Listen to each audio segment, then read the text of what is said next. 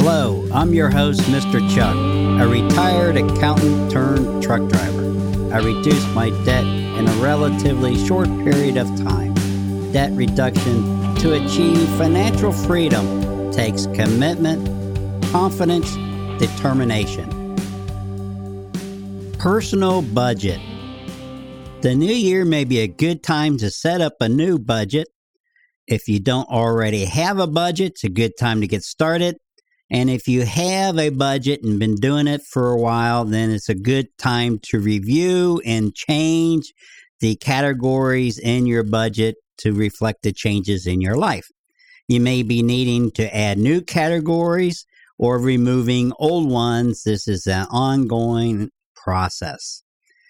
If you want a budget worksheet that's already set up, I've already done one, Go to my Facebook page, reducedebtincreasewealth.com. Send me an instant messenger request giving me your email address, and I will send you my template for a budget. It's a 12 month budget, and I have a video on how to use it on that Facebook page so you can review it. If you decide it, you want to try and use it, send me your email address, and I'll be more than glad to send it to you. And I'm not going to scam you. I'm not going to send you any other information. I'll just get rid of your, I'm not keeping any email addresses. I have two links in my show notes for your, if you want to take a look at them. And it's referring stats, why you should do a budget. For those of you that have been doing a budget and keeping it up to date, you understand the reason for it. But there's a lot of people that are struggling to pay off debt. Maybe they're not saving as much as they want to, and so they're just getting started and trying to do a budget. And I got some stats here that will help you set to see how you're doing to compare your percentages of your categories to the average person. And the first one is 33% of housing costs go to rent and mortgage payments. The average household spends 56% on their food budget on groceries and 44% on dining out. If you're looking to cut back that 44% dining out, you got some room there to make some cutbacks. 40% of transportation costs go to the vehicle, such as paying off auto loans. 21% goes to gas and oil, with the remaining 32% spent on costs such as repairs your overall transportation cost is around 17%. It's got 33% for housing, 17% for transportation, 12.5% for fuel, 11% for personal insurance, 8% for health care, 4.5% for miscellaneous, and 5% for entertainment, 3% for apparel, 2% for education, and 3% for cash contributions. That's the overall graph. Of the 17% for your transportation, 40% of that goes to your loan or vehicle payment where you're leasing it or buying it outright. That's how that those stats are working.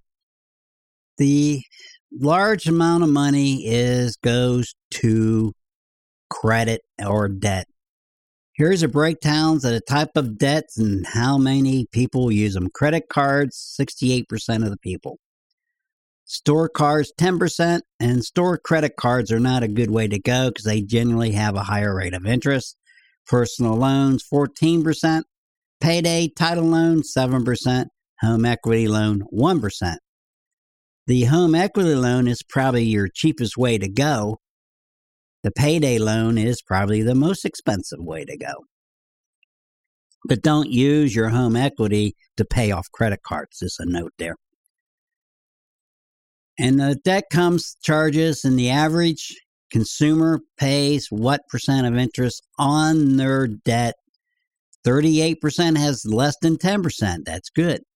30% pays 10 to 19%. That's mostly credit cards. 25%, 20 to 29, and 7%, 30%. Only 30% of Americans have a long term financial plan that includes savings and investment goals. You're most likely to have a budget if you make at least $75,000 a year. I don't think that is a true statement. I think you're most likely to have a budget the lower the amount of money, not if you're dirt, dirt poor because you can't you don't have much to budget. But I'm saying between 50 to 75%, 75,000 a year, you're going to be most likely to have a budget because you're watching your money a lot closer. But I could be wrong. 19% have zero to cover emergency expense. 31% of people have less than $500. So that's a total of 50% of the people can only cover up to a $500 emergency, with about half of that not being able to do any. 49% of Americans are concerned, anxious, or fearful about their current financial well being. I wonder what they're doing about it. Interesting enough, low income is not always to blame for financial hardship. Only one in five people, 25%, 20%, facing financial hardship fall below the poverty line and make less than 40000 a year. One in 10 earns 100000 or more annually.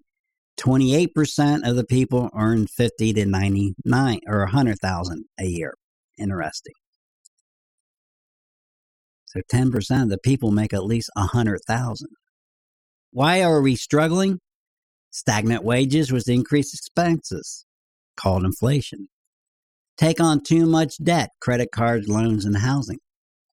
Not financially literacy to keep people out of bad financial situations. People trying to keep up appearances, keeping up with the Joneses.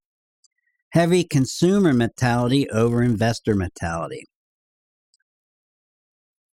Yes, this in America, we're mostly concerned about spending and not saving and not making investments. That's why we're in the shape we're in. 20% of Americans don't save any of their annual income at all, even those who are savings are not putting away a lot. Already 40% of Americans has less than $10,000 saved for when they retire. 39% of baby boomers and Gen X have nothing to put away for their golden years. And for baby boomers, you're that's hurting. You're getting close to retiring. Two thirds of Americans who struggles to scrounge out $1,000 in emergency. That's 66% of the people. Now, that's a little bit higher than the 50% we talked about a little bit earlier. Okay, we'll go down through of the Americans who do have savings. Remember, 80% of the people do have a savings. The account balance is $5,200, so it's not very big, but yet they can cover an emergency. And maybe their savings account is only 5200 maybe their investment account's a couple hundred thousand. Who knows? The average American household has 180,000 in saving and retirement accounts.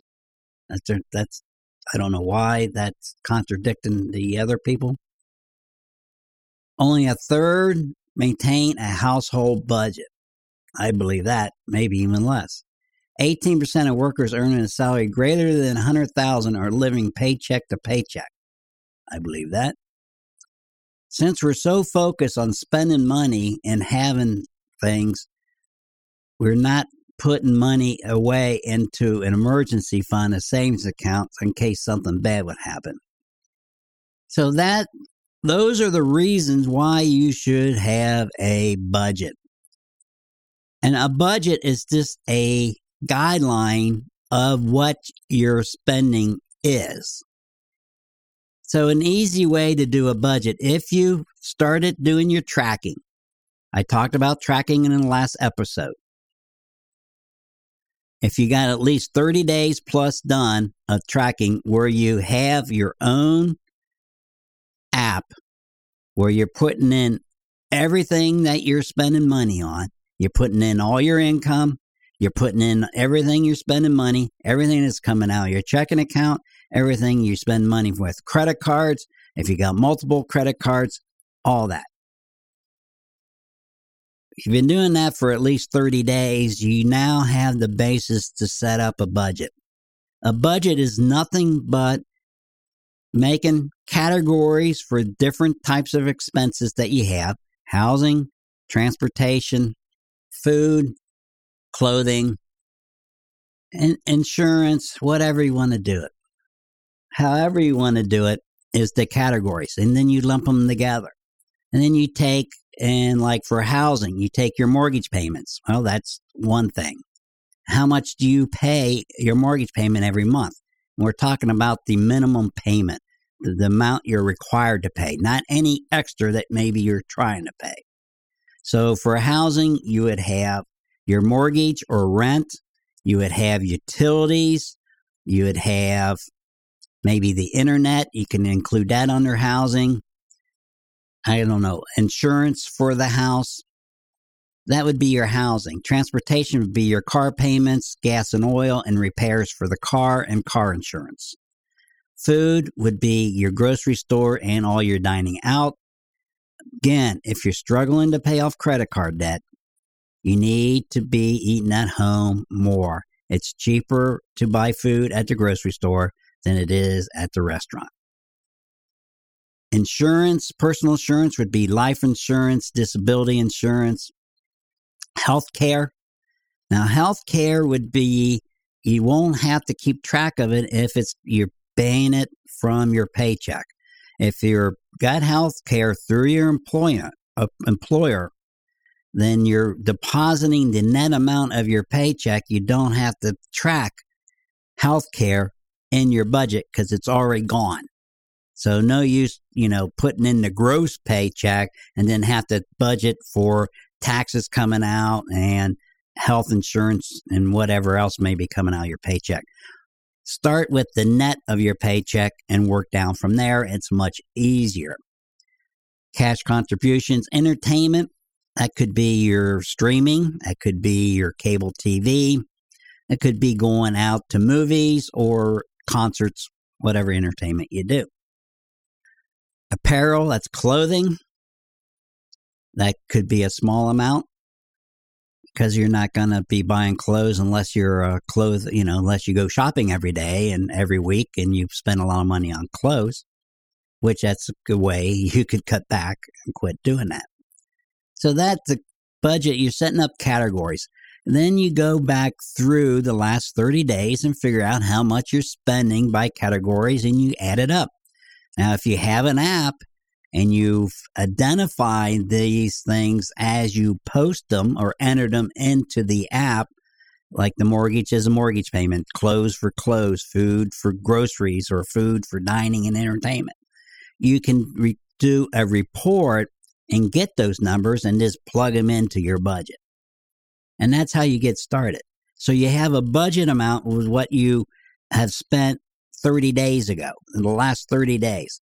Then you have another column that's an actual. Actual is what you're going to spend in the current month. And if it's like all your payments for your loans and your credit cards and that, it should be pretty much close to the same, if not right on. Some things are vary would be your food, maybe gasoline because the price goes up and down so much. So you want to maybe figure out how much you spent in the last 30 days for gasoline, then maybe add $20 to it. And then you have some little extra leeway so you may not go in the negative. So you have your budget, you have your actual, and the difference is a positive or negative. If the actual is less than you budgeted, that should be a positive. That's a good thing. If the actual is more than what you budgeted, it'll be a negative. And you need to look at this as compared to your total income. Is your housing roughly 30% of your income? Is your transportation roughly 17% of your income? And look at those percentages. Are you out of whack? Maybe you've overextended yourself on that mortgage and you maybe your housing is 42% or 45% or 50%. And that could be identifying a problem. That could help you identify a problem. Now, there's not a whole lot you can do about that mortgage other than try to pay it down and then refinance. Paying it down is not going to help you until you refinance. But you can identify where you may be overspending. Maybe your transportation is 20% and it should be closer to 17 or 15%. Maybe your food is 30% and it should be closer to 15%. Just little things like that can help identify where you're spending too much money, where you maybe you're overspending unless you have a reason for it. And if you have a reason for it, only you will know. And you can identify that, and then maybe you can look at ways to reduce it. Maybe your housing is so high because you set your thermostat on 75 degrees in the wintertime and you live in the northern climate and you're spending a lot of money on heating your house. Well, turn the thermostat down, set it for 70 degrees, and wear a jacket or wear a sweatshirt. There's ways you can cut back without doing a whole lot. You just got to identify where your problem areas are and figure out ways to reduce it. Now, once you do have the budget and you have all these different categories, is there anything there that you no longer use that you can get rid of? Is there anything there that you can maybe call and get a better plan? Say it's a cell phone. Maybe you had the same cell phone plan for the last five years and you got limited text and data.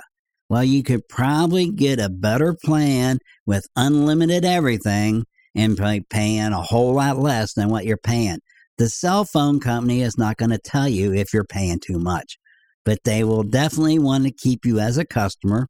If you call them and tell them that you're paying too much for your cell phone, I'm sure they'll find a plan that's going to save you some money and give you a better service. And the same thing with streaming. Don't stream five or 10 different things. Keep it under control one or two. Identify the channels you watch the most and only stream for those channels and get rid of cable TV. Nowadays, even what used to be cable TV, they're only providing internet service. And they no longer provide cable TV because it costs so much. And then you can just stream it all. So there are ways around this and keeping up your budget. The first of the year is a good time to review your budget, look over where you're spending, look at your percentages. Is your housing under 40%? Is your transportation under 20%? Is your food under 15%? There's places you could probably save money on by just changing your lifestyle a little bit. I'm not saying you have to change a lot, I'm just saying a little bit. Like if your dining is 60% of your food, maybe you need to make that 40% of food. I'm not saying to not go out and dine all the time. I'm just saying don't do it as much.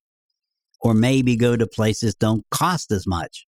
Maybe you like high end restaurants. Well, maybe you need to cut back a little bit if you're struggling with credit card debt. If you're struggling with any type of debt, you need to cut back and watch your spending. Every little bit adds up, and every little bit's going to cost you money, and it's going to hurt you when you're trying to get out of debt, no matter what kind of debt it may be. Or it may hurt you when you're trying to increase your savings or trying to increase your investments. This is not only for people trying to get out of credit card debt, if you're trying to increase your retirement savings, then reducing your credit card debt definitely is going to help. It's going to free up more money so that you'll be able to save more money, invest more money, therefore have more money in the future when you need it the most. I'll be back in one moment with my final thoughts.